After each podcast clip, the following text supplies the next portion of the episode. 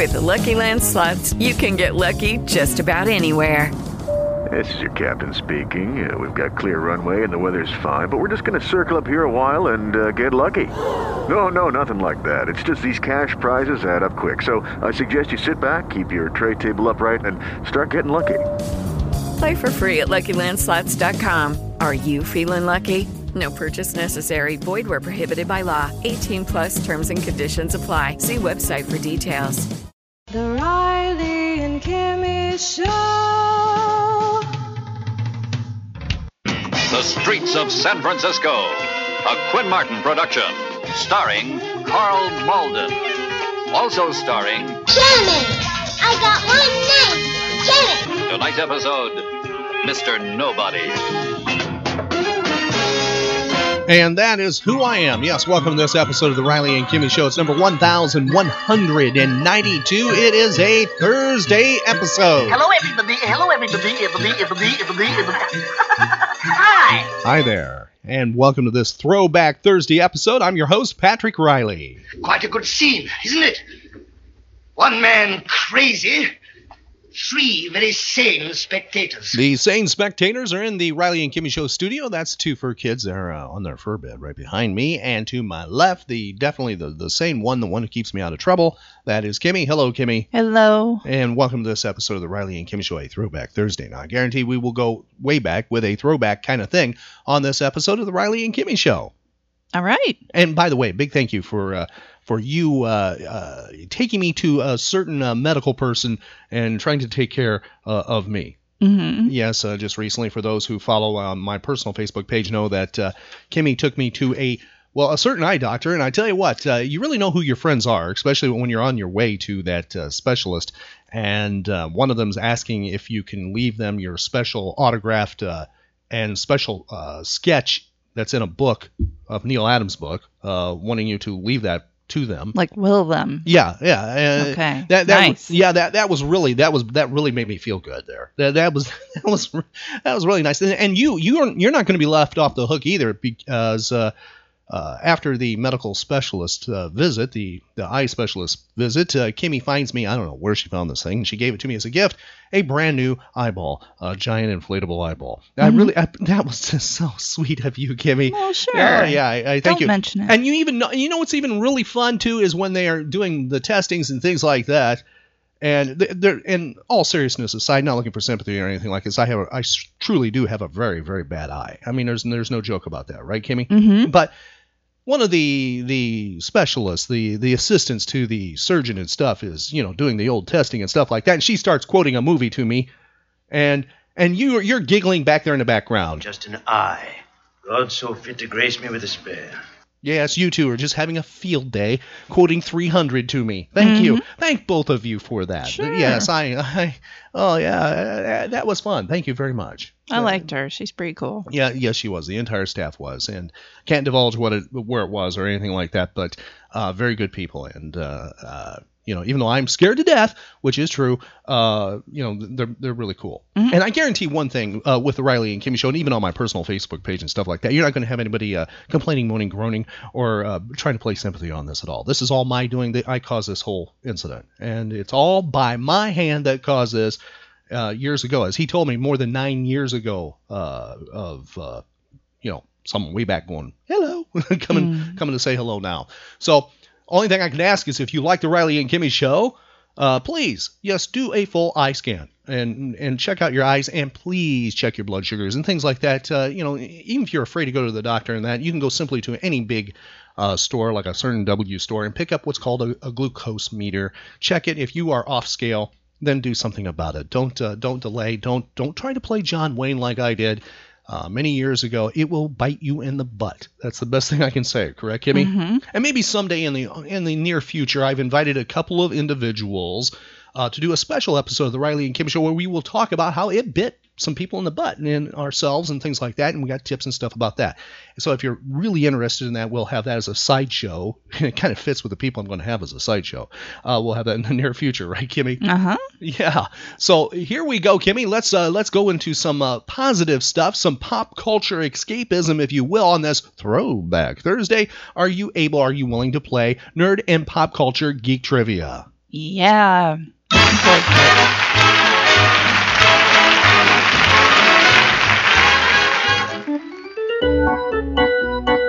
Yeah, I look forward to it. Thanks for torturing me.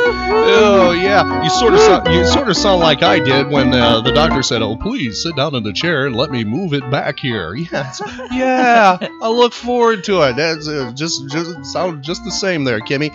All right. Well, hopefully this uh, round of the Riley and Kimmy Show Nerd Trivia will not be for Kimmy like it was for me at the doctor's office recently. She will. Uh, I, I guarantee, Kimmy, it, it won't be. We're going to be asking you some questions now. One of the things I want to point out before we do so, the timeline has been adjusted. It is totally out of whack, Kimmy. Messed up. Yes, it is. It is not linear. It's not chronological. So, since we're going to be asking those questions that are all whacked out of the place, feel free to shout out answers to Kimmy. Yell at your smartphone. Yes, Todd Merrick, it's okay. You can do that. Uh, feel free to yell at your smartphone. Yes, Blake Ovard, that's okay to yell at your tablet, your your your your laptop, your desktop, whatever computing device you're listening to the Riley and Kimmy show on because we are mobile. We are global. You can take us anywhere on planet Earth. And be sure to tell your friends about us. Have them like our Facebook page. Help the Riley and Kimmy show grow. It is a Thursday, March 23rd. I wish we could slow time down so I don't have to go back to that doctor.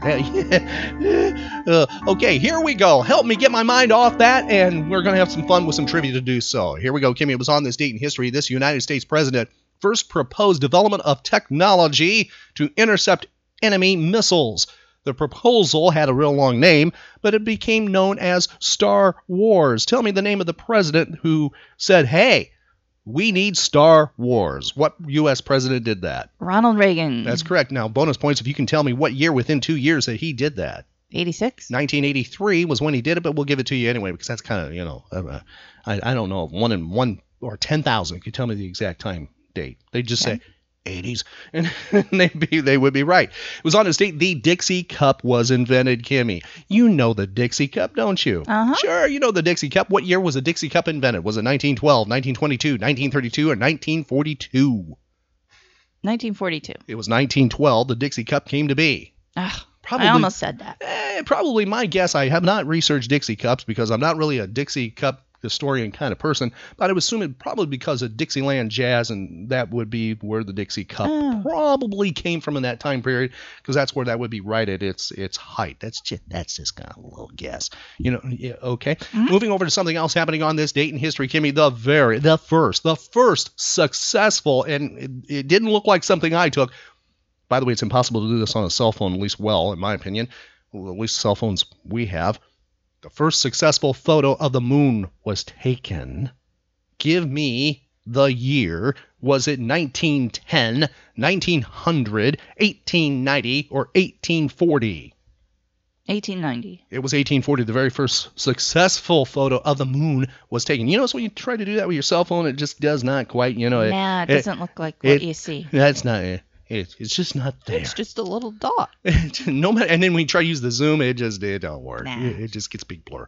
Sort of like the way I see everything, you know. Mm. Uh, big big blur. Okay, it was on this date in history, Kimmy. This this is a historical moment in U.S. history. Now, did you pay attention to history in school? That is the question, and we will find out if Kimmy paid attention to history in clue. We will find out if Kimmy paid attention to history in school. If she can tell me what famous person said this, quote, tell me who it is. I mean, you heard this one in school. Matter of fact, probably took a quiz or two and this came up. Here is your clue, Kimmy. I know not what course others may take, but as for me, give me liberty or give me death. Kimmy, 1775. That individual said that. Can you tell me who he is one more time? Give me liberty or give me death. Who is the person who said that in 1775? Ben Franklin? No, that is Patrick Henry who said that. Okay. Moving over to something else happening on this date in history. The very first, the first telephone was installed in the White House. Was this 1899, 1909, 1919, or 1929? 1899? It was 1929. The first phone was installed in the White House. Get this: the, the radio went in before the phone. Hmm. They had a, they had a radio about six years before they had a phone. It was on this date that the first recorded printed use. That means you know recorded, not a record. We mean that there's notation that this happened of OK. You know OK? Yes, OK first occurred in Boston's morning newspaper, Boston Morning Post to be specific. Did OK was its origin in 1939, 1909, 1899, or 1839? 1909. It was 1839. OK first showed up. 1903, these brothers obtained an airplane patent. Tell me the name of the brothers, Kimmy. The Wright brothers. You're right. Not wrong. Okay, it was on this date in 1921. Arthur G. Hamilton. Now think about this. 1903, the Wright brothers get their airplane patent, right? A few years later, 1921, Arthur G. Hamilton set a new parachute record when he safely jumped from 24,400 feet. Hmm. It was on this date. A show that you would know eventually on television made its debut on radio where it was very successful, eventually go to TV for a long period of time. That's Truth or Consequences was heard on radio for the very first time. That was in 1940. It was 1950. It was on TV for a long period of time. They tried to resurrect it a couple of times too. Beat the Clock premiered on CBS TV. Have you ever seen a version of Beat the Clock? And Monty Hall did one of them. Mm, no, I haven't. All right. Okay. It was on the. Actually, what's really interesting, the very first Beat the Clock host was Bud Collyer, who was the voice of Superman on on radio and was also the voice of Superman in the Fleischer cartoons, animation, and in the 1966 uh, New Adventures of Superman. Okay. He was the host of that as well.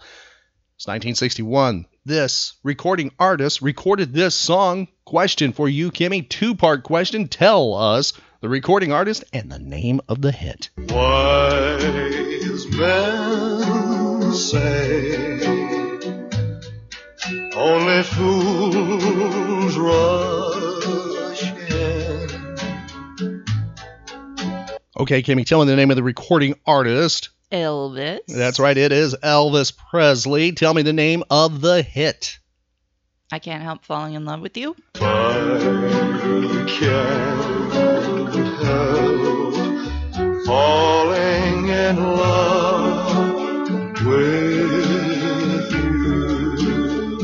And you know, Kimmy, Blake Ovard, Tug, the Bull Terrier's dad, would be been quite upset with you if you'd missed that. Oh, one. I know. Yeah, he's lectured you at the recent uh, Melbourne Toy and Comic Con that uh, you can't miss Elvis questions. I know. Yes, he, uh, he he told you a thing or two about Graceland, didn't he? Mhm. it was on this date, 1964, that John Lennon's first book in his own right was published. Have you ever read that since you're the Beatles freak? No. It was 1965. America's first two-person space flight took off from Cape Kennedy. It was with astronauts Virgil Grissom, that's Gus, and John W. Young. They they were on board. Now this craft was part of a certain project, Kimmy. Now I will repeat the very beginning, 1965. First two-person space Mhm. flight was this part of Project Mercury, Atlas, Gemini, or Apollo? Gemini. Oh, okay. You you have paid attention. That, that is good. It was on this date in 1972. This motorcycle daredevil broke 93 bones after successfully jumping 35 cars. Who is that daredevil, Kimmy? Evel Knievel. What a jump! Evel's riding the amazing Star Cycle. That gyro power sends him over a hundred feet at top speed. Loop-de-loop! And he's not through yet. Into the dragster. Evel's super sprint car with built-in drag chute to slow him down. What a hook! And now, the Sky Cycle. That daredevil death-defying supersonic skyplane on wheels. And here he is on the super cool chopper bike with the power that can really rip. He's sensational. He's Evel Knievel. He's a knockout. He's ideal. Yes, he is. He's ideal. The Evel Knievel. I have one of those, the originals. And uh, that is uh, the Stunt Cycle and also an Evel. By the way, you might be able to find one of those at the upcoming collectible show happening in Florida. That's at the Daytona Beach Comic Book Convention happening Sunday, April 23rd. I know of quite a few vendors bringing classic toys, vintage toys like that. that might be the place where you can find something. Correct, Kimmy? Mm-hmm. Now, the next question we have for you is about a TV game show, Kimmy. It aired for the very last time in 1973. It was resurrected quite a few times. They tried. Uh, the show had been on NBC for 15 years. They actually had board games were out, and when you, I, I know when you were a kid, you probably still even saw the board game. It, it stayed on shelves for a long period of time. Schools would have it sometimes to try to motivate kids with, you know, uh, certain things. Uh, see if you can identify the game show. I think it's almost close to impossible, to be honest, with its theme because its theme kind of sounds like other things too. But let's just do it for the fun of it. Maybe you are some kind of freak and you can identify this TV game show. Here we go, 1973. This aired for the last time.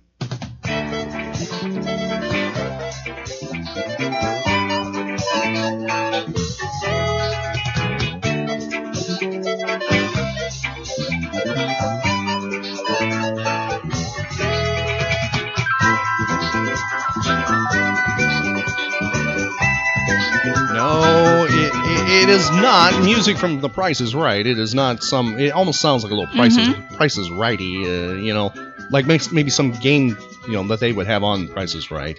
Be used Mhm. for it. No, the game show was called Concentration. I don't know if you remember Concentration at all. Mm. Do you, do you remember that show? Mm-mm. All right, Concentration came to an end in 1973 after 15 years on NBC TV. It was on this date, 1977, the first of the Nixon interviews. There would be 12 of them recorded over four weeks, are videotaped. That's with British journalist David Frost interviewing the former United States president about Watergate. It was on this date, 1978, the police signed with A&M Records. Van Halen in 1979 releases the album Van Halen 2.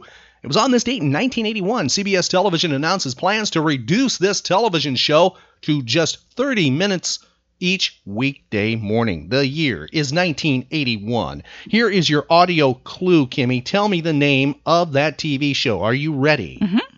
I can't believe it. Mr. Moose! Mr. Moose, I, I, I have to talk to you. Whatever you're doing, come here, please. My friends, and you are my friends, and don't let anybody tell you that you're not my friends. Mr. Moose. I come here today to ask you to vote for me, Mr. Moose. Uh, Mr. Moose. Uh, just a second, son. I'll be with you in a moment. Son. As I was saying, if you elect me as President of the United States, every American will have antlers. Mr. Moose. Even the uncles of the whole United States. Mr. Moose. Same thing. We'll all live in the forest. Mr. Moose. And all of our friends will be bunny rabbits. Mr. Moose! Yes, young man, what can I do for you? Y- y- young man, don't you have any idea who I am? Stand up taller. I. Oh, it's you. Yes. Who is it? Who is Mr. Moose talking to, Kimmy? Captain Kangaroo.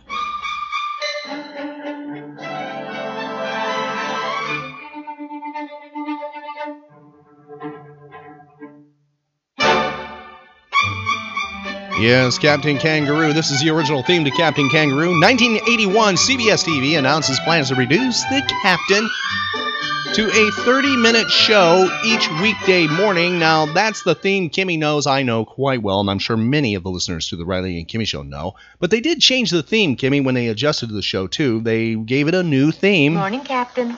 Good morning, Captain. Morning, Captain. Good morning, Captain. Good morning.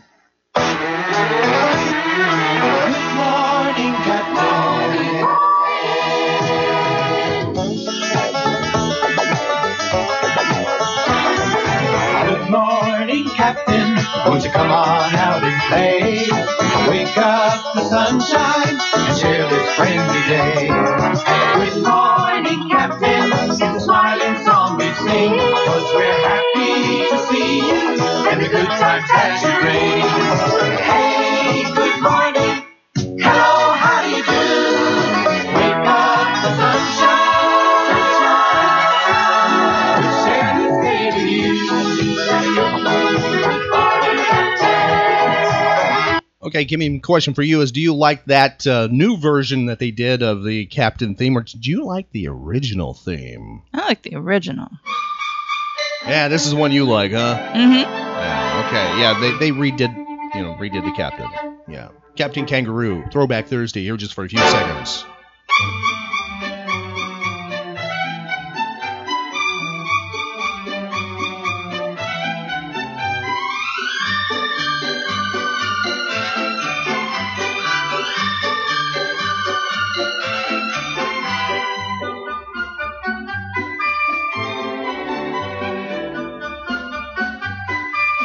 Kimmy, who was your favorite character on the Captain Kangaroo show? Uh, who who was your very favorite? I don't know. Bunny Rabbit? Oh, you you done him. You thought he was the best. You kind of identify probably with Bunny Rabbit. Was, you're both so talkative, right? yeah. Kimmy, Yeah. Kimmy and- I thought maybe you and Mr. Moose would be, uh, you know, the one you would identify with. Yeah. And what did Mr. Moose used to cause to fall onto the captain? Ping pong balls. Yes, ping pong balls. Matter of fact, you might still be able to see one of those original ping pong balls that was used on the Captain Kangaroo show in downtown DeLand at Carousel's Collectibles. Mhm. Yeah, yeah, Jim Cara has an original Captain Kangaroo ping pong ball Mhm. and other things too. So uh, stop on by and say hey to him. Moving back to trivia for Kimmy on this date in history, and by the way, still feel free to help out Kimmy. It was on this date in 1983. Dr. Barney Clark died after 112 days with a permanent artificial heart. It was on this date in 1985. Musician Billy Joel and his uptown girl were married in New York. Who was it? Christie Brinkley. That's right. Now, with it just for fun of it, Kimmy, what year did they get divorced? They were married in 1985. Let's just ask you this: Did they make it 10 years or not? I say no. No, they did not. 1994 is when they were divorced. 1985, this musician held his first concert. Matter of fact, he held it in San Antonio, Texas. See if you can identify who this is. Here is one of their hits from 1984.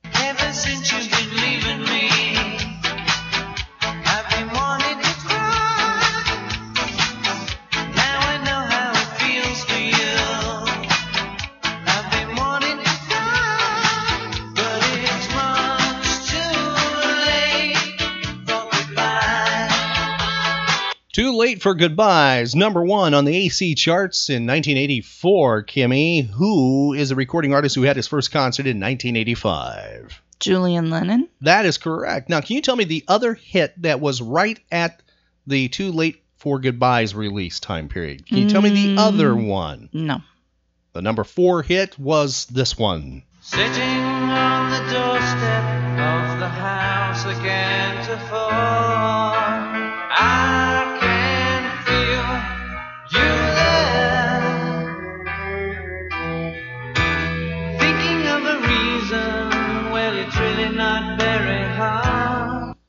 That was Valotte, the title track to the album. Remember, remember that one?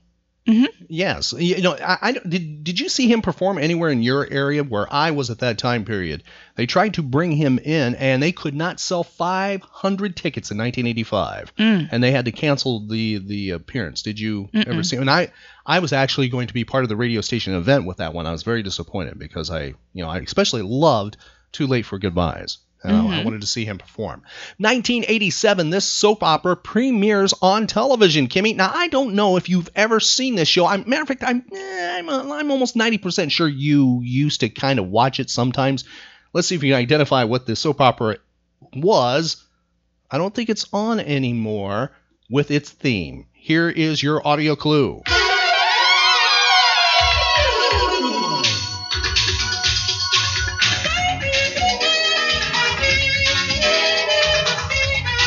Oh no, this, no, this is amazing. I, I can't believe this. She's nodding. She says she knows what it is. Well, let's just see how smart you are, Kimmy. First of all, what network did this soap opera air on?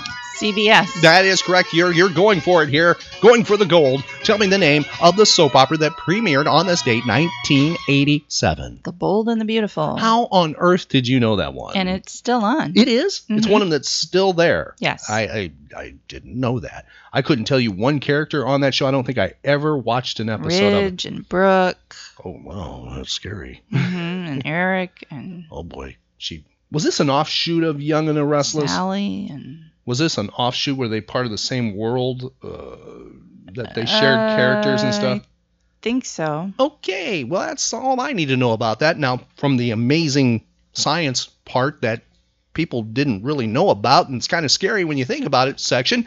It was 1989. A 1,000 foot diameter asteroid misses the Earth by 500,000 miles. That's not that much. That's basically you know two moons distances roughly. Yeah, 500,000 miles.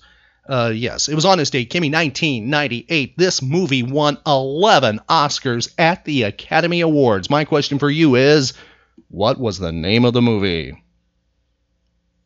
What year? It's good Kimmy pays attention to the Riley and Kimmy show. Here we go. It was on this day, Kimmy. 1998. This movie The went. Titanic.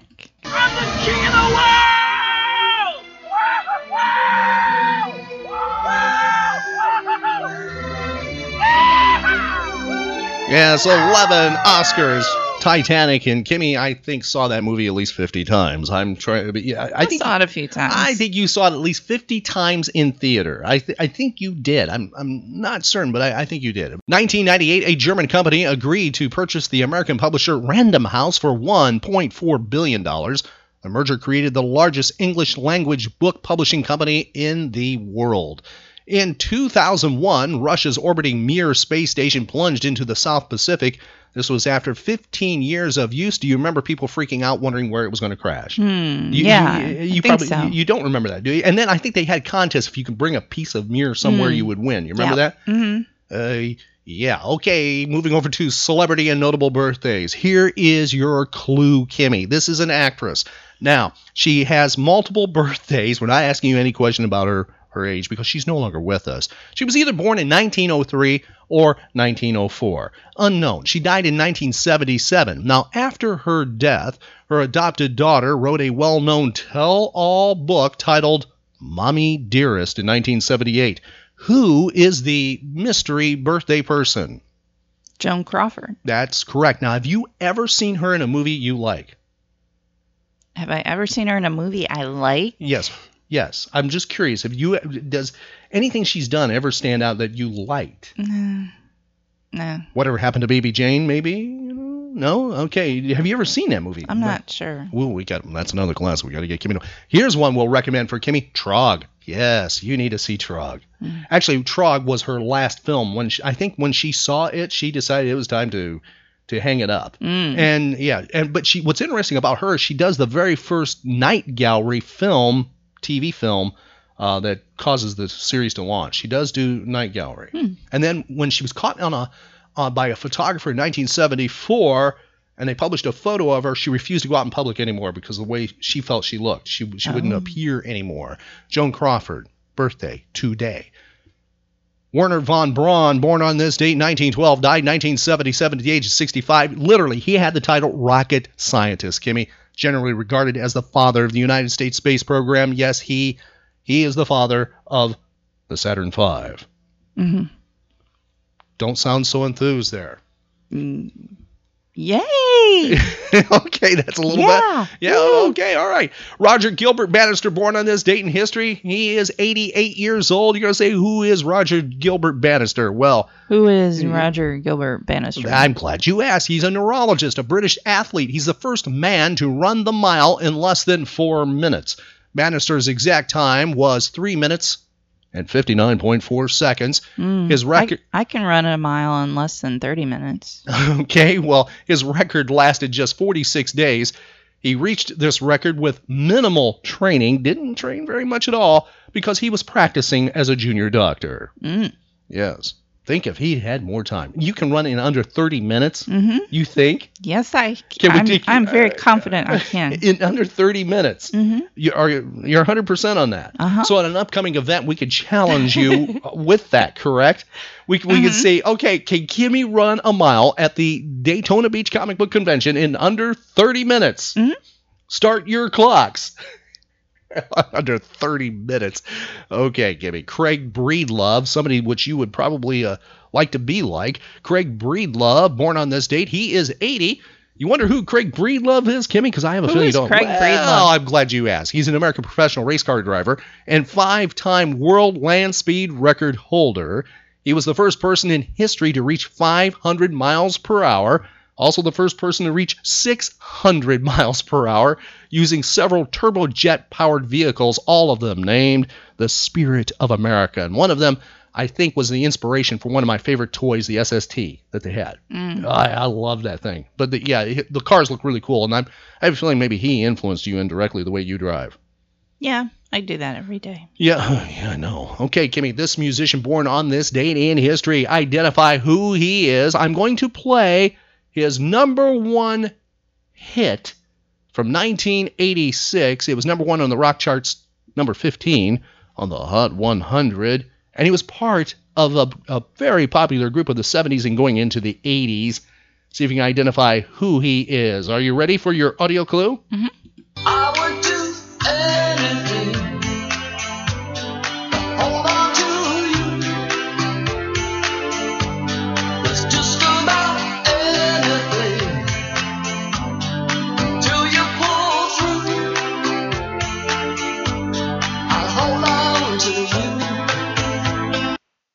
Kimmy, can you identify who that birthday person is? Ric Ocasek? All right, Ric Ocasek or Ocasek, however way, whatever way you wish to uh, pronounce it, was a founder of what band? The Cars. That's correct. Wrote most of their music too.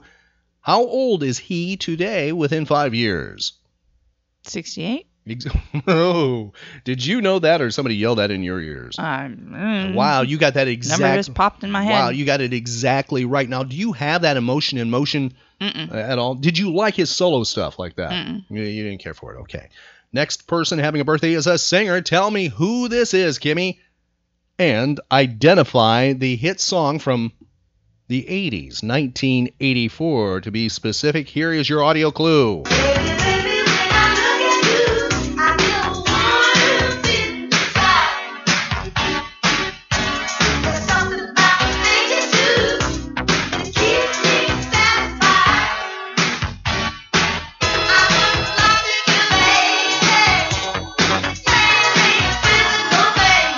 Right, Kimmy, tell me the name of that mystery birthday person. Chaka Khan. And the name of the song. I feel for you.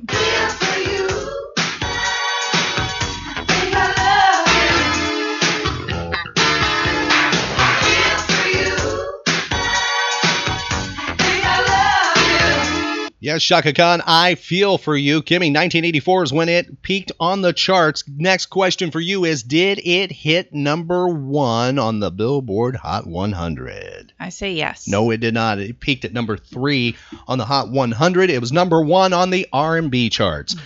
Yes, we played that one to death when I was spinning in clubs. Love the hmm. 12-inch version. If you've never heard that, check that out if you like that song. It's it's really cool. Moving over to somebody else having a birthday. I have a feeling you have no idea who this actress is. That's Amanda Plummer. Probably don't know who she is, right? All right, Amanda Plummer having a birthday. She's 60. Best known for her work on stage and for her roles in films such as Joe versus the Volcano. Did you ever see that in 1990? That- that- Mm. uh, you know, Mm-mm. wasn't that with uh, what's his name? Uh, Hanks. Yeah, yeah. How about the Fisher King? You saw that in 1991. She was in Uh-huh. that, and that's with uh, what's his name? Bridges, right?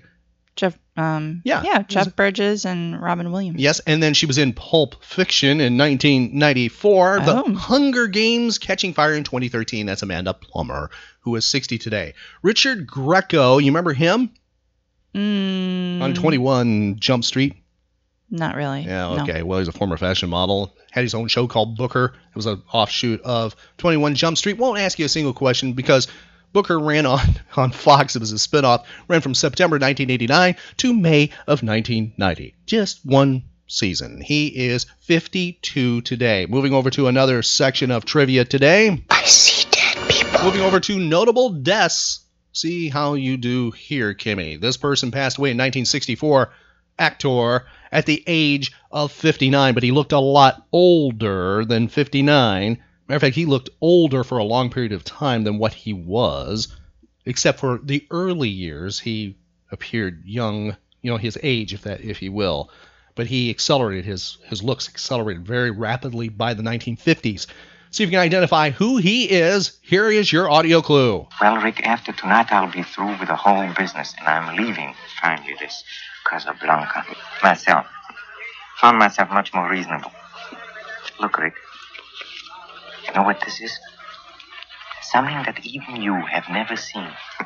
Letters of transit signed by General Weygand cannot be rescinded, not even questioned. One moment. Tonight I'll be selling those for more money than even I have ever dreamed of, and then adio Casablanca.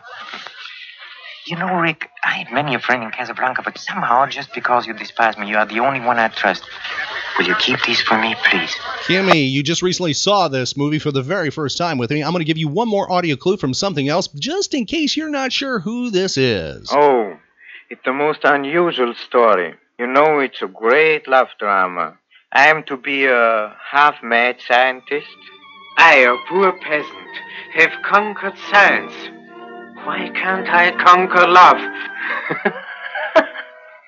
he shall be shut up when it's I who am mad. but nobody knows that. Each man kills the thing he loves. Who is that mystery birthday person, Kimmy? Peter Lorre. That is exactly right. It is Peter Lorre, passed away on this date, 1964. And you remember him in Casablanca, correct? Mhm. Okay. Kimmy still has not seen him in The Maltese Falcon. You got to see him there, too. It was on this date in history. This individual passed away. Here is your clue, Kimmy. She was paid a record breaking $1 million to play the title role in the historic epic Cleopatra 1963, the most expensive film made up to that point. During the filming, she got involved with Richard Burton and they ended up getting married in 1964.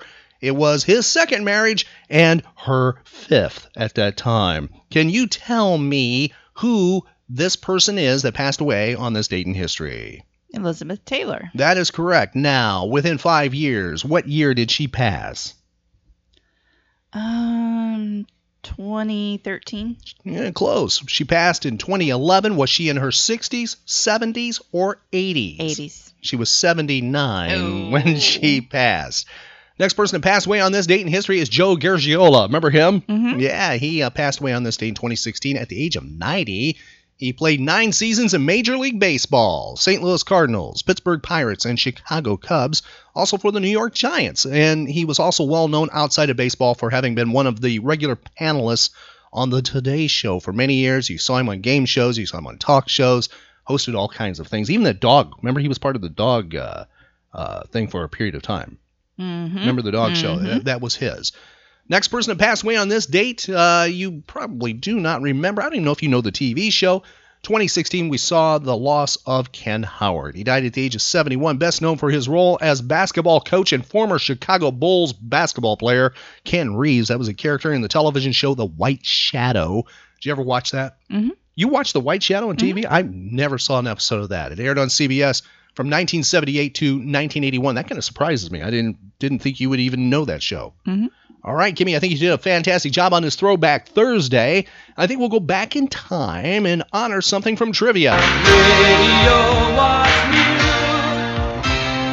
Radio, someone still loves you. And that's a Riley and Kimmy show. Being Joan Crawford's birthday today, Kimmy, I thought we'd go back in time and and play a couple of things of Joan Crawford's if you don't mind. And uh, actually, she did a lot of the golden age of radio. People might be surprised by that. Yes, she was a big movie star, but she stayed active in people's minds with roles on radio. These are very good examples of the golden age of radio. A lot of uh, ear candy. Definitely the theater, of the mind being demonstrated at its pinnacle.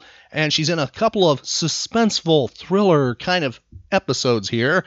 First one's called The 10 Years from 1949. Side note here be sure to listen for Paul Frees. He is the announcer of this episode. Voice of Boris Badenov, also a narrator, and so many things. The man of 10,000 voices. Uh, you, you hear him out at the Haunted Mansion and stuff like that. He's part of this as well. And then the next Joan Crawford episode, uninterrupted, is called Three Lethal Words from 1951. Here we go back in time to 1949. Here's Joan Crawford with the 10 years on the Riley and Kimmy Show.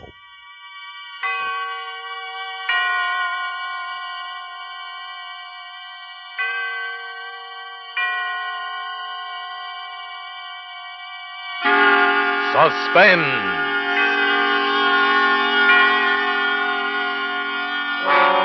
Tonight, transcribed, Autolite brings you Miss Joan Crawford in The Ten Years, a suspense play produced and directed by Anton M. Leader.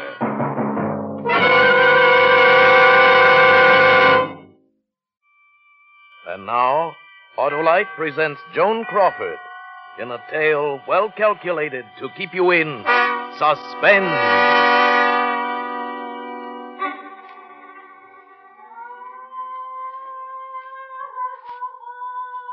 Everyone is so good to me. I like being here. But some of the others don't, I guess. Do you hear? They scream sometimes like that in the night. Maybe they scream because they remember things. But I remember things too. Especially when people come out from town to see me, to bring me things. But there's nothing. Nothing that I want. They can't bring back my sister. My beautiful sister Adele. They came today. And with them they brought back memories of Adele. When we were children. The night that Mother died. The night we made the promise. Don't cry anymore, Adele. I'm afraid, Clara. We're alone. We're not alone. But if something happened to you. Nothing's going to happen to me. I'm going to take care of you. But that's what Mother said. And now she's left us too. But Adele, Mother didn't know that she she wouldn't have left us if she could have helped us. Promise me you won't die, Clara. And that whatever I do, you'll do. And that and that you'll never leave me. I promise. And we'll be together always and forever. Always and forever. I promise.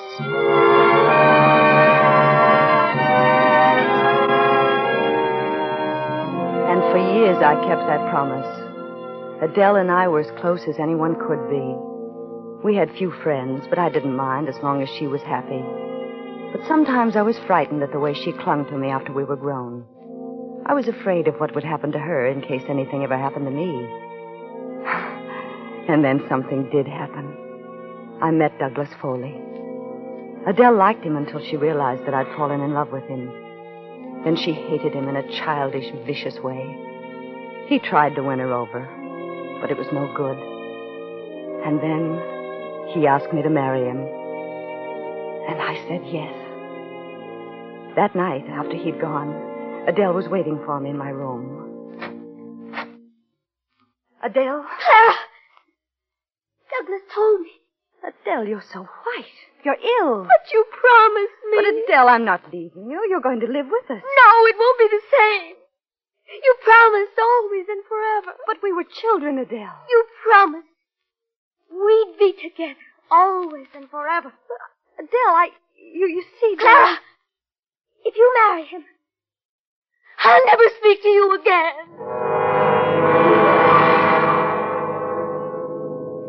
But we were married. And we believed that Adele would forgive us in time. But she didn't. She refused to see us, and letters went unanswered. Then, when we learned that my husband's new job was to take us to Europe, our first thought was of Adele. If she would only go with us. But when we drove to her house, she refused even to come to the door, and we were forced to sail without her. My son, Doug, was born in Europe, and I wrote Adele a long letter telling her about him. But the letter was returned unopened. When Doug was just ten, we returned to America. I went directly from the station to Adele's house. She was working in the garden when we drove up. I was shocked at her appearance. Her hair had turned almost white, and there was a strange look about her. I sent Doug to the gate to introduce himself. She looked at him in a puzzled manner. Then she saw us sitting in the car, and she turned and walked into the house. The next thing I remember was that day, one month after my return home, when I was put on trial for murder. For my husband's murder.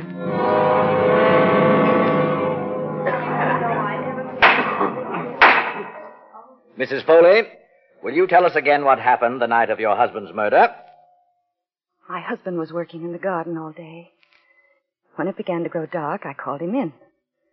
But he insisted that he had something to finish.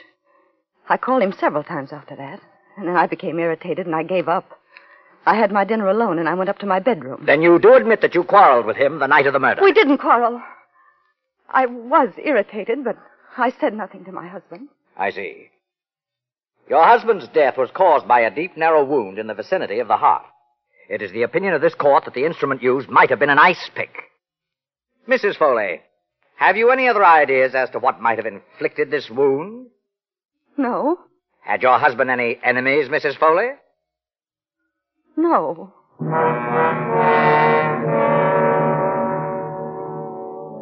And so I was acquitted that day because of insufficient evidence. I thought Adele would come to see me during those awful days, but she didn't. I saw her in the courtroom, but she never looked my way. I believe it was about two months after the trial that my son and his friend Roy went on an all day hiking trip to the beach. They were late getting back. It was almost dark when I saw Roy coming up the street. He was alone, and he was running. Mrs. Foley! Mrs. Foley! Roy, where's Doug? He's down at the beach. With her. With whom? Your sister. My sister? Oh, for heaven's sake, Roy, will you tell me what this is all about? Well, you see, Mrs. Foley, Doug and I went down to the beach. and we were- It seemed that Roy and Doug had forgotten to take along their drinking water, and they hadn't missed it until they'd come to a very deserted strip of the beach. Come on, Doug. Maybe we can get some water at that little house over there. Funny place for a house, isn't it? Yeah. Come on. Looks like nobody lives here. All the better.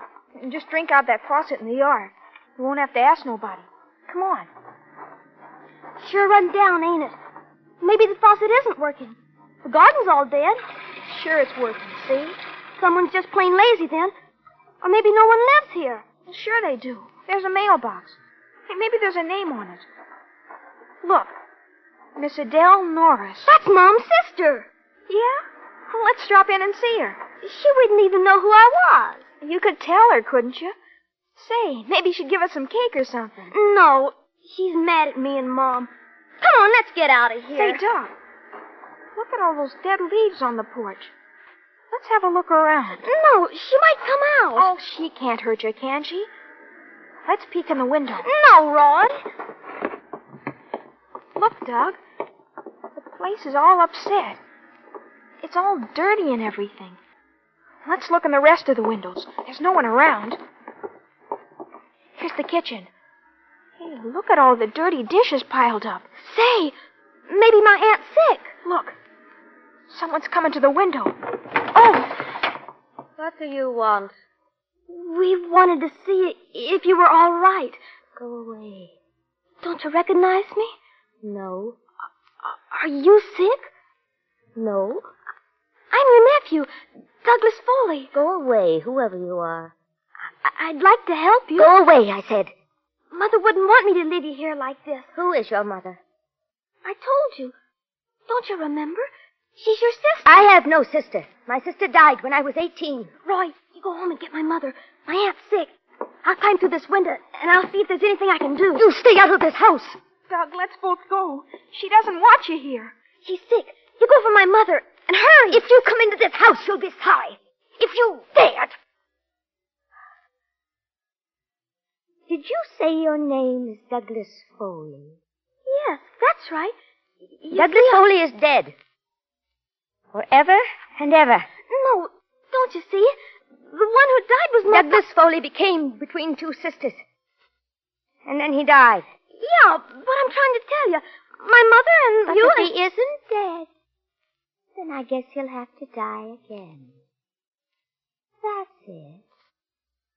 Yes. You'll have to die again. You'll have to die again. You'll have Look, y- you're sick. You need help. I'm sick.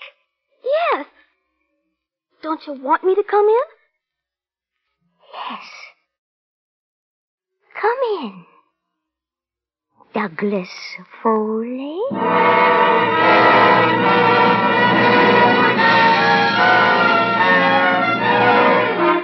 For suspense, Autolite is bringing you Joan Crawford in radio's outstanding theater of thrills, Suspense.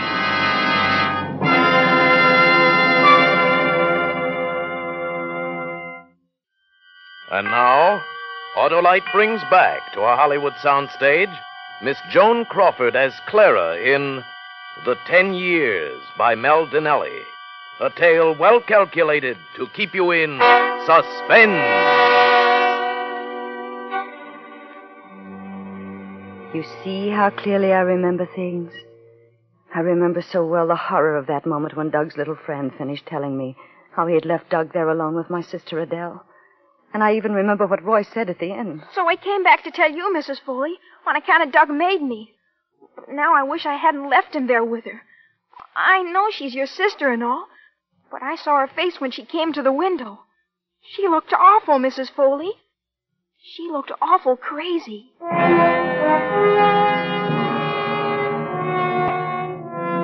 I followed Roy's directions and I went by foot north along the ocean. I must have walked a good mile before I came to the house. The front door was standing open. There was a lamp burning on the table.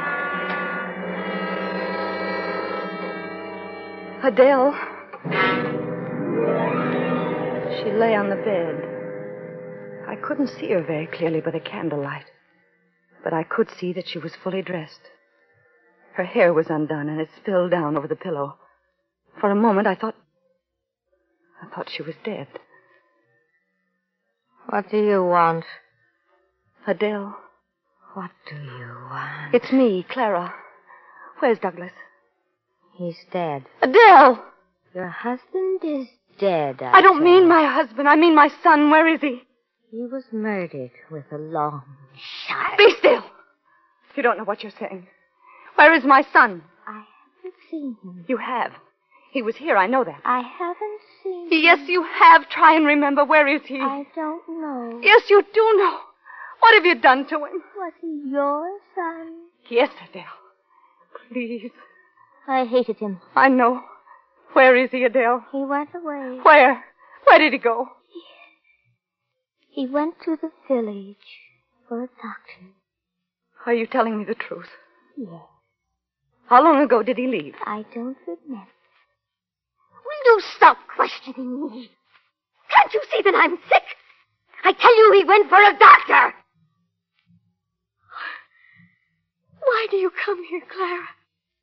After ten years. I've come to help you. I don't need your help. Adele, did Doug really go for the doctor? You think I'm lying? I don't know. But if he isn't back soon, I'm going for the police. The police. Those fat fools. I'm so sick, Clara. Oh, I know. I'm going to take your things off, Adele.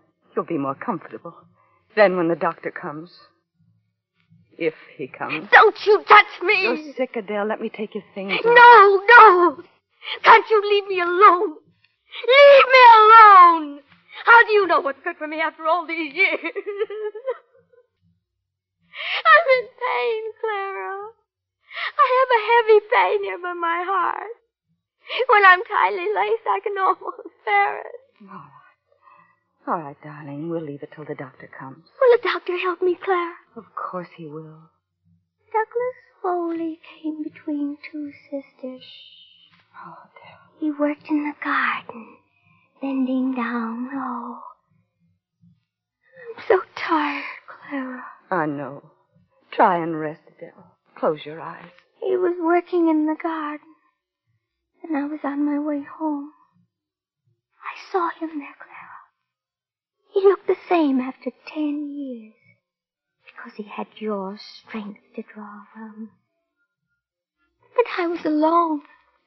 I had grown old, and he had stayed young. Young. And then he. And then she seemed to doze off. Her breathing was so labored.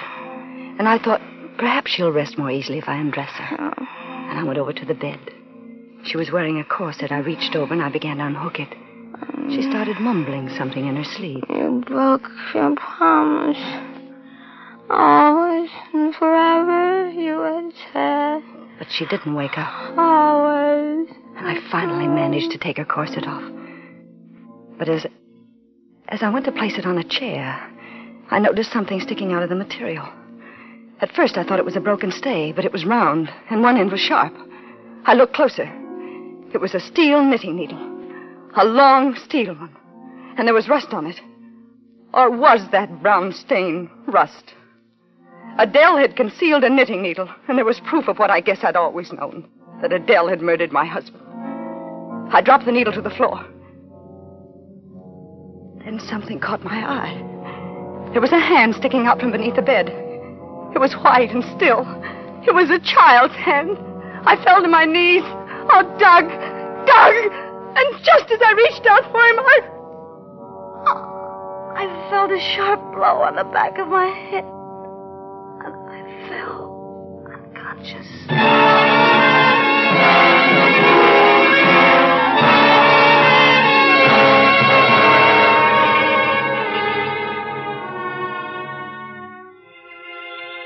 I dreamed. I dreamed that Adele and I were children again, and that she was laughing, and we were playing an old game of ours where we tied each other up with our bathrobe cords. And then we waited for a knight in armor to rescue us. And then I think it was the odor of kerosene that brought me to. The room was filled with it. Oh, my head was pounding. I couldn't seem to focus my eyes. I tried to raise myself to my feet, but I, I, I couldn't seem to move my arms, my legs. Suddenly, I realized why. I was tied with a bathrobe cord. I was a child again. Adele and I were playing our games again. My husband and everything that had happened between Adele and me had been nothing but a bad dream. Oh, a feeling of relief swept over me. And suddenly I, I heard footsteps, and the door creaked slowly open. And then I knew that what had happened had not been a dream. For Adele stood there in the doorway. Not Adele, the child who would rescue me, but Adele with gray hair who hadn't spoken to me for all those years. She wore a long dressing gown. She was barefoot, her long hair streaming about her shoulders, and there was a vacant, stupid smile on her face. She carried a bucket in her hand, and the odor of kerosene filled the room. She didn't seem to notice me as she went past me. She threw the liquid from the bucket onto the bed. Ah! Adele! No, Adele! But she paid no attention to me she left the room again. I struggled. I struggled wildly, but it was no use. Oh, I was tied securely, and then I saw a still figure on the bed. It was Doug. Oh, his face was so white. He was unconscious, and there was a deep gash at the side of his head. And then Adele came back into the room. She had filled that bucket to the brim, and she walked toward the bed again. Clara? Adele, untie me. Untie you? Why? Adele, listen to me. This is your son, Clara. Yes, yes, Adele, untie me. We were looking for him, and he was here all the time. Please untie me, Adele. I never knew your son. For years, I never knew him. How old is he, Clara? He's only ten. He's just a boy. Adele, you're sick. Untie me and we'll go for a doctor. You want me to be well, Clara? Yes, untie me. Are we friends again, Clara? Yes, we're friends. I want to help you. But I can't forget the ten years, Clara. I must wash those years away before we can really be friends oh, again. Adele, forget those years. Let me help you. Untie me. No. We can't forget them, Clara. We must wash them away. That's what I was doing. I was washing away the years. Your husband's gone. Your son is all that remains of him. Then we can be sisters again. You don't know what you're doing. Untie me, Adele. But this isn't water that I have in this. No, you, you see, you're sick. It's what I put into the lamps to make them burn. No! I could burn away the years. Oh. That would be better. Oh, Much no. better. No, no, Adele, for the love of heaven, untie I me. burn away these years that remain on the bed. No, Adele. I could do that ah. with this candle. Then you and I could really be friends again. Ah. Like when Mother was alive. We could be sisters again. Always and forever. We're, we're sisters now, Adele. You're lying. We're not sisters. Adele, listen to me. We're, children, and you've tied me with this cord, and now you must untie me, like like you used to do when you left me too long, and I cried. You're lying. We're not sisters, and we haven't been for years. And now I'm going to punish you for lying. Just as Mother used to punish us when we were children.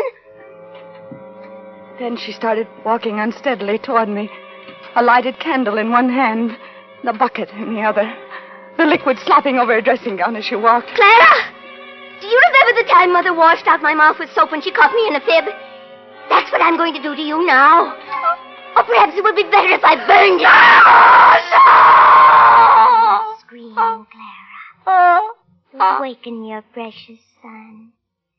We mustn't wake him. Adele, Adele, untie me. I, I promise you that I'll take Doug and we'll go away. You'll never have to see us again. No, Clara. And she kept moving toward me, holding the lighted candle close to her breast. You mustn't ever lie to me again, Clara. Adele, Adele, you're ill. You don't know what you're doing. Wash away the years. Burn away the years. Oh, suddenly, I saw a tiny flicker of flame on her breast.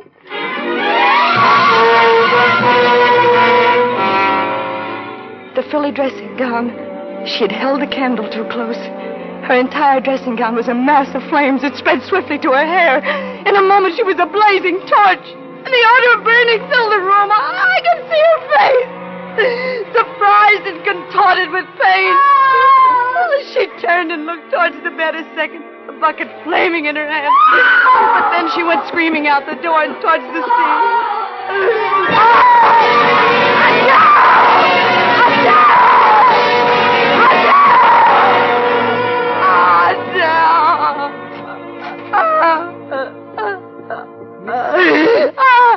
Mrs. Foley. Yes. You mustn't scream like that. I wasn't screaming. That was my sister Adele. Yes, I know. Try not to think about it, Mrs. Foley. You knew my sister was burned to death, didn't you, Mrs. Willard? Oh, she was so very beautiful. Yes, I know. Try and rest. Is there anything I can get you before I go to bed? No, thank you. Well, go to sleep then. I will. Good night. Good night and pleasant dreams. Was that my sister, Mrs. Willard? No, no, Mrs. Foley. It's one of the others. Oh. They scream because they remember things. Yes. Yes, I suppose they do. Good night. Good night. I remember things, too. I remember. Promise me you'll never leave me, Clara, and that whatever I do, you'll do. I promise. Always and forever. Always and forever. I promise.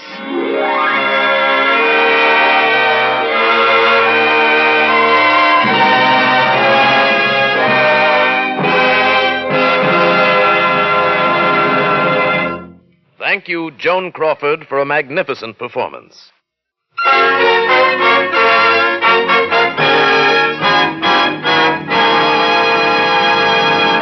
Now, here again is Miss Crawford. I want to thank Tony Leader and his wonderful cast of actors, especially Lorene Tuttle, who played my sister, for helping me to make my appearance on Suspense so very pleasant. Like all of you, I am a great Suspense fan, and I'm looking forward to hearing next week's story. It's another gripping study in Suspense!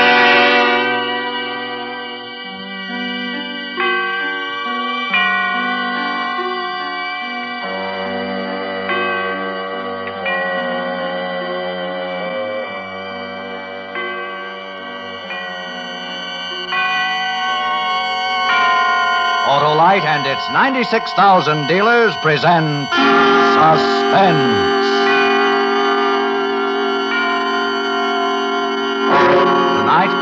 Autolite brings you a story of love and hate. A story we call Three Lethal Words, starring Miss Joan Crawford. And now, with Three Lethal Words and the transcribed performance of Miss Joan Crawford, Autolite hopes once again to keep you in suspense. Mr. Lewis, a Miss Winters to see you. Miss Jane Winters. Jane Winters? Jane Winters? Are you sure she said. Philip, Philip, darling. Jane. Oh, Jane, I. I told them downstairs at the desk, I said, You must be mistaken. It can't be Philip Lewis. He's just a story analyst. They said, No, he's head of the studio story department now. And I just couldn't believe it. Because I've always remembered you as just a reader. One who used to make the most devastating criticisms of the scripts I wrote before I. Well, before I got sick. I've been ill, you know. Did you know I've been ill? But everything's all right now. Oh, oh, good. I'm, I'm glad. Uh, uh, sit down, won't you, Jane? Thank you. Oh, I'm exhausted. I've been shopping, shopping, shopping all afternoon. I've been buying supplies for my hobby, you know. I do etchings now. Do you know what's in this bottle? Acid. Nitric acid. Eats away the steel plates, you know. Amazingly powerful. As a matter of fact, that's why I'm here. I was buying this, and I got an idea for a story. I'd like to tell it to you if you have a minute. Why, of course, Jane. Oh, uh, Grace, if anyone calls, I'm out. Yes, Mr. Lewis. And uh, uh, tell Johnny Elman. Uh, no, wait a minute. I'll, I'll I'll write it down for you. Last time I was here, Leo Burns was head of the story department. Oh, he's producing now. Oh? Uh, doing very well at Universal. So many changes. Here, Grace. Uh, right away. Yes, so many changes. Ah, cigarette? Thanks. It's been a long time, hasn't it, Philip? Yes. You're uh, you're looking well, Jane. I'm feeling all right now. I. oh, I don't want to talk about me. I want to tell you this idea. It's all worked out in my mind, except the end. I don't like the end.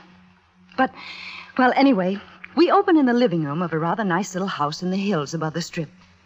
I don't know if you were ever in the place I once had up there. Anyway, a place like that. It's around two in the morning, and there's this girl pacing back and forth in this living room. Call her Sally. Sally Summers. She's smoking a cigarette, quick, nervous puffs. Abruptly, she flips the cigarette into the fireplace, hesitates a moment, and then picks up the phone. Sally's a screenwriter, not a bad person. If you knew her, really knew her, you'd see she's not a bad person. All she wants is a little affection, a little love. That's all she wants. She's a screenwriter, and she's 43 years old, and she's married to an actor, and he's 19 years younger than she is.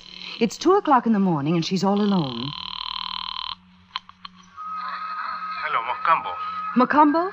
Is Chris Summers there? Christopher Summers? Uh, one moment, please. I'll see. 43 isn't very old. She's always taken care of herself. Looks ages younger than that. She and Chris have been married almost a year, and her whole life is wrapped up in the boy, and it's been fine till recently. Recently, it. Well, recently, it hasn't been so fine. Hello? Chris, where have you been? I've been worried sick. No, I'm sorry. Mr. Summers isn't here. Not there. Oh, thank you. She's phoned everywhere. She can't find him. It's getting later and later. And there she is in this empty house above the silent, sleeping city, and she's ready to scream. Then she hears his key in the lock. Oh, you- you still up? Chris, where have you been? I just about decided to call the hospitals and the police. Where have you been? I don't know, here and there. You shouldn't have waited up. But it's almost three. I thought I. Oh, I didn't know what to think. I said to myself, was he in an accident at the studio? But I phoned and they said no, you'd checked out when they finished shooting at six. And... I, I've been driving around. I drove out to the beach and then I went for a walk. Have you eaten, darling? Would you like something to eat? Or maybe a drink? Don't fuss over me, Sally. That's all I ask. Please don't fuss over me like a like a mother hen. I like to fuss over you. Sorry, I. I didn't realize I was doing the mother hen bit. But you might have phoned me. I didn't feel like talking to anybody. Not anybody. Chris, what happened at the studio today? What difference does it make? Tell me. You're letting it all out on me, and it's not fair. I have a right to be told. All right, I'll tell you. One of the grips had a valise full of greeting cards he was peddling. Greeting cards for Mother's Day. And Harry Minch was on the set, and you know what a kid a Harry is. And he bought one for his mother, and then he turned to me. I don't want to hear it. You'll hear it anyway. He turned to me and he said, Chris, these Mother's Day cards are beautiful. I said I don't want to hear They're hear it. beautiful. He said, why don't you send one to Sally? And that's not all. I won't listen. Take your hands away from your ears. Let me go. You're going to listen. Chris. I've been getting these dirty digs since we first started seeing each other. Last summer. I was doing a scene with Ada Field last summer, and someone asked me if I'd seen Sunset Boulevard, and Ada yelled, Seen it? He's living it. No. Please. Please, no more. Please. So now you know. Chris. Look, we knew it wasn't going to be easy. There's knowing, and then there's knowing. Leaving the lot this evening, I ran into Harley Duke and I braced him. How much longer am I going to be kept in small parts? I said, How much longer am I going to play third man in the posse and G Mom? What's for dinner? He said, How can you be built into love's young dream for the Bobby Soxers while you're married to someone twice your age? Get wise, kid. He said, Get wise. That was seven, eight hours ago. Since then, I've got wise. You what? I'm leaving you. Chris, no. No. Chris, listen to me. It's not a perfect marriage. All right, so it's not a perfect marriage, but it's the only marriage we have, and you try to make it work. For better or worse. That's what he said, for better or worse. I'm leaving. That's what I came back to say. Goodbye, Sam. Chris, no, I love you. You're all I have. That's your problem. I've got my own. Chris, I won't let you. Get out of my way. Chris, I won't let you. Get out of my way. No! Chris!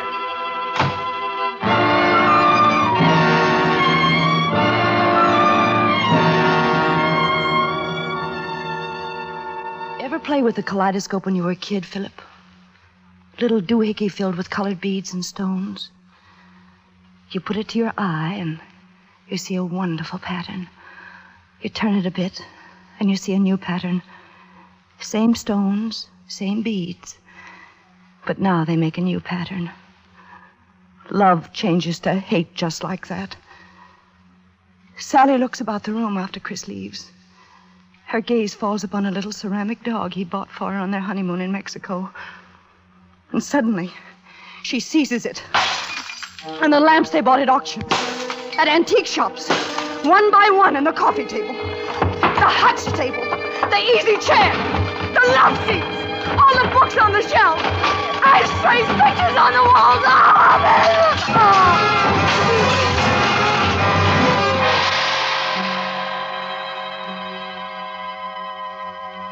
And in the morning, when her maid comes in, Miss. Miss Summers? I'll destroy him. Miss Summers, honey. I'll destroy him. I'll destroy him. I'll destroy him. Hello? Hello, Dr. Colby's office? I'll destroy him. This Miss Summers' maid. Let me speak to the doctor. I'll destroy him. That's all she says for a long time to come. Just those three words. Maybe that ought to be the title. Three lethal words. a pun, you know. Now, the next part of the story is is confused to me. It's it, it's not clear in my mind at all. There are doctors in it and people whispering to each other and looking at Sally and a long automobile ride ending at a gate. She's taken to an asylum, a large, sprawling place like a like a country club with guards. And they start to put her together again. They're very kind and patient and good at their jobs. And they put all the pieces in place. All except one. She hides that one from them because there's something she has to do. One night, while playing canasta with one of the nurses in her room, she starts to do it. Care to play another hand, Sally? Isn't it time for you to go off duty? Oh, it's another half hour. Deal. Okay. Going to town? Mm-hmm. Got a date? Uh-huh. Square dance. Got a new dress I'm gonna wear. Nice. Oh. I'd show it to you, but it's in my valise. My valise is in the car. Change at your sister's house, huh? Uh-huh. Fifteen. Where are you going? To get a hanky. Oh. They're very careful at the asylum. There's nothing you can use as a weapon. But the bureau in your room has three drawers, and you pull out one of the drawers all the way and raise it above your head and get behind the nurse while her back is turned and she's looking at the cards. And then you carry her to the bed and take off her uniform and put it on yourself and cover her with the blankets. Then down the corridor and down the steps and across the lawn to the parking lot. There's only one bad moment at the gate. But all the man at the gate can see is your white uniform in the dark. and he knows the car. So you just wave to him, and he opens the gate, and you drive through. And once through, you step on the gas, and you're free. Free! Jane. Jane. What? Sit down, Jane. I uh, got carried away. Uh, where was I? Sally was driving away from the asylum. Uh, have a cigarette. She's driving? Oh, yes. Uh, as she drives through the darkness toward Hollywood, she's filled with a terrible eagerness. You see, she knows exactly what she's going to do. She's not going to kill Chris. Oh, no. No, that's too good for him. He's got to be destroyed. But it's no good if he's not alive to appreciate that. He's got to know he's been destroyed and go on knowing it. So she's decided to change that handsome face of his, turn it into a scarred and pitted monstrosity. Something that will never, never again face a camera, nor attract a woman, nor cease to remind him that once there was a wife named Sally who loved him so much. She reaches Hollywood at dawn. Then she abandons the car on a side street and walks and walks until she passes a shop selling artist supplies. Can I help you? Yes, I um, I'm doing some etching, and Oh, I. Need some plates? Got some fine copper plates. That No, just... no, I have enough plates. I'm out of acid, though. What mordants do you have? Let me see. Got some Dutch. Got the iron perchloride. Got the nitric. That's the best. I'll take a bottle. I I don't seem to have it diluted. I'll take it full strength. Yes, ma'am. Oh, I don't suppose I have to warn you to be careful about handling No, it. Oh, I'll be very careful. Here you are. Thank you. Doing landscapes? No. No, as a matter of fact, I'm I'm doing a portrait. Portrait of a man. From life. And there she was, out in the street with a bottle in her hand. Bottle just like this one, Philip. She's been a writer, and she's known the joy of creation. But it can't compare to the exaltation she feels now. Now, as she goes forth to experience the joy of destruction. I'll destroy him, she says. I'll destroy him. I'll destroy him.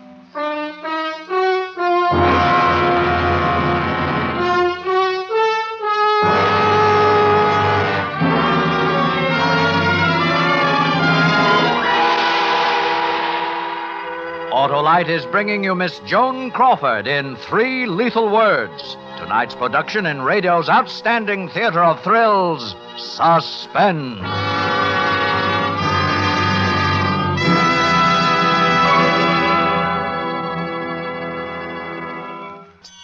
And now, Autolite brings back to our Hollywood soundstage Miss Joan Crawford in Elliott Lewis's production of Three Lethal Words, a tale well calculated to keep you in suspense.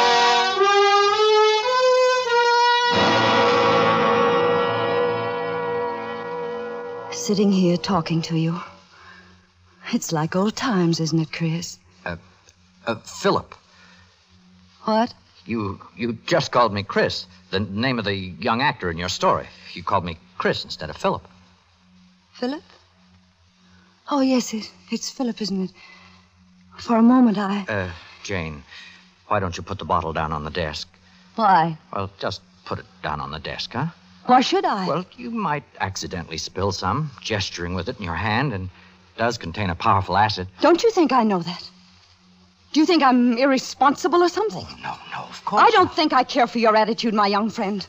What makes you think I can be spoken to like that? What makes you think you can treat me like this, Chris? What makes you think you can get away with it? You listen to me, Chris. Philip, Jane, not Chris. Philip. Chris is the young man in your story. Now, Go on with your story, Jane. Yes, I, I, I'm enjoying it. Story? Yes. Uh, Sally Summers had just left the shop with a bottle of nitric acid in her hand. Uh, what did she do then? You really enjoy it, don't you? It is rather good, isn't it? Except the end. I don't like the end. It's not the end I want. I. I, uh. I, I, I, that is she, Sally, sets out to locate Chris. She enters a drugstore, goes into a phone booth. Hollywood 9, 5264. Hello. This is Mr. Summers' housekeeper.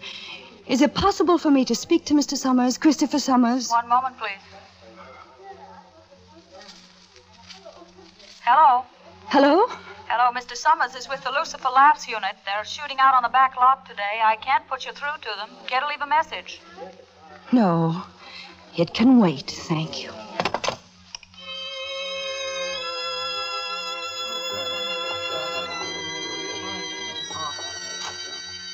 Sure you don't want to come in for a drink, huh?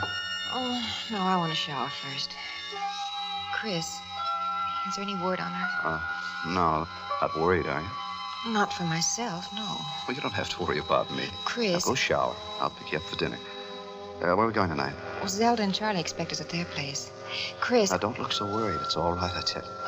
I'll see you soon, Liz.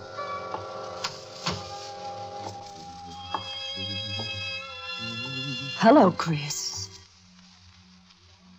Sa- Sally. Long time no see. Well, Sally, I... Sit down, Chris. Sit down. Well, how are you, Sally? I want to look at you. Huh. I'd almost forgotten how good looking you are. You really are, you know. How's the career? The career, how goes it? Oh, all right, I guess. Uh, Sally. Are they starring you? Beginning with this one. Sally. Good. Are you happy? No more dirty digs? I'm happy, I guess. This the picture of the lucky girl? She's lovely. So young. I'm very pleased, Chris. This is just the way I wanted you for the moment. Successful, happy, in love. Sally, I, I want you to know I never meant to play the heavy in your life. I know. Don't think I never felt badly about everything. I know. Words aren't much good, but I want you to know I I didn't mean for you to be hurt. I know. And if there's anything I can do for you, There's one thing you can do for me. just name it. Look at me. Take a good long look at my face. Why? Because I want it to be the last thing you're ever going to see!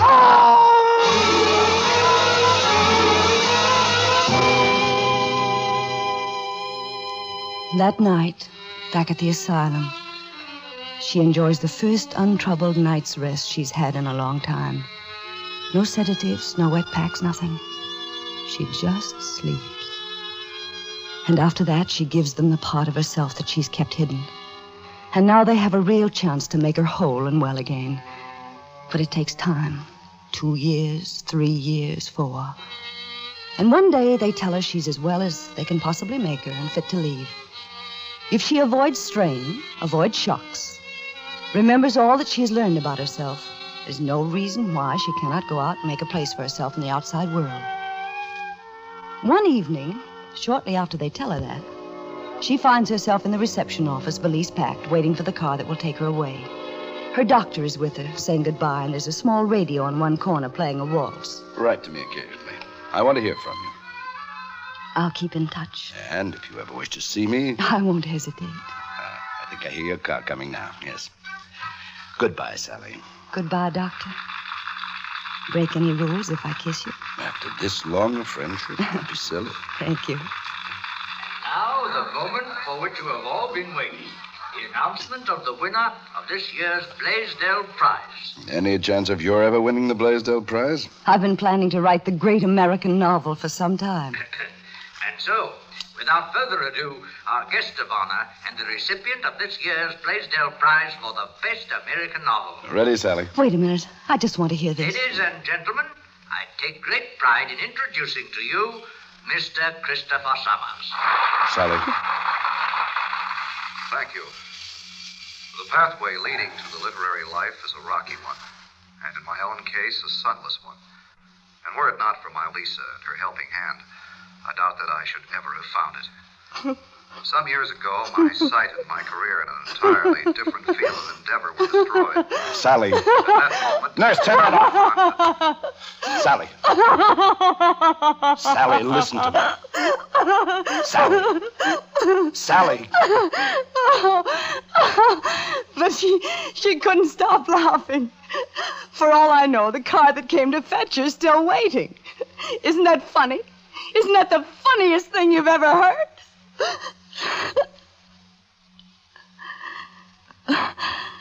I don't know why I'm laughing. Because it's really sad in a way. Really awfully sad in a way. Sit down, Chris. Sit down. Not Chris, Jane. Philip. Philip. I want to look at you. I'd almost forgotten how good looking you are. You really are, you know. How's the career? The career, how goes it? Jane, Jane, listen to me. I. Are they starring you? I'm not Chris, Jane. I'm Philip. Philip Lewis. Are you happy? No more dirty digs? Jane, Jane, I want you to listen to me. Listen to me very carefully. This the picture of the lucky girl? She's lovely. So young. I'm very pleased, Chris. It's just the way I wanted you for this moment. Successful, happy, in love. Jane, sit down. You're not well, Jane. Do you understand what I'm saying? I know. You're sure you understand? I know. I'm your friend. You and I have been friends for a long time, and. I know. Jane, let me have that bottle like a good girl. There's one thing you can do for me. Jane, the bottle. Let, let me have it. Jane, don't open it. Look at me. Take a good long look at my face. Jane. Jane. Because I want it to be the last thing I'll you'll. take that, Jane. Hmm? Thank you. Now give me the cap. Give it to me, Jane. There we are. Doctor? Yes, it's all right, Jane. I'm here. I'm here. Nobody loves me. Now, it's all right, Jane. Nobody. In the whole world. Shh.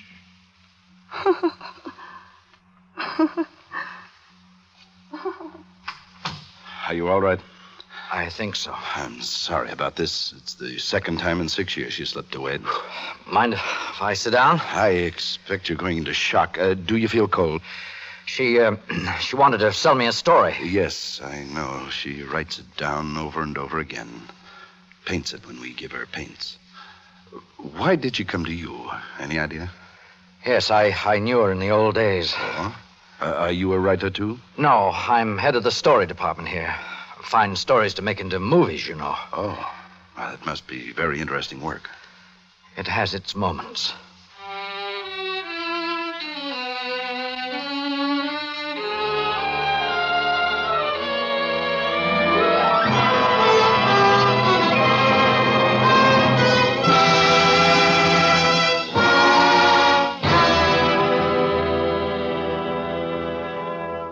If you enjoyed that golden age of radio production, be sure to follow The Riley and Kimmy Show.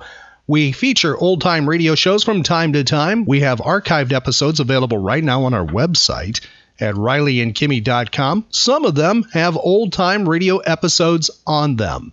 Please tell your friends about the Riley and Kimmy Show. Help us grow.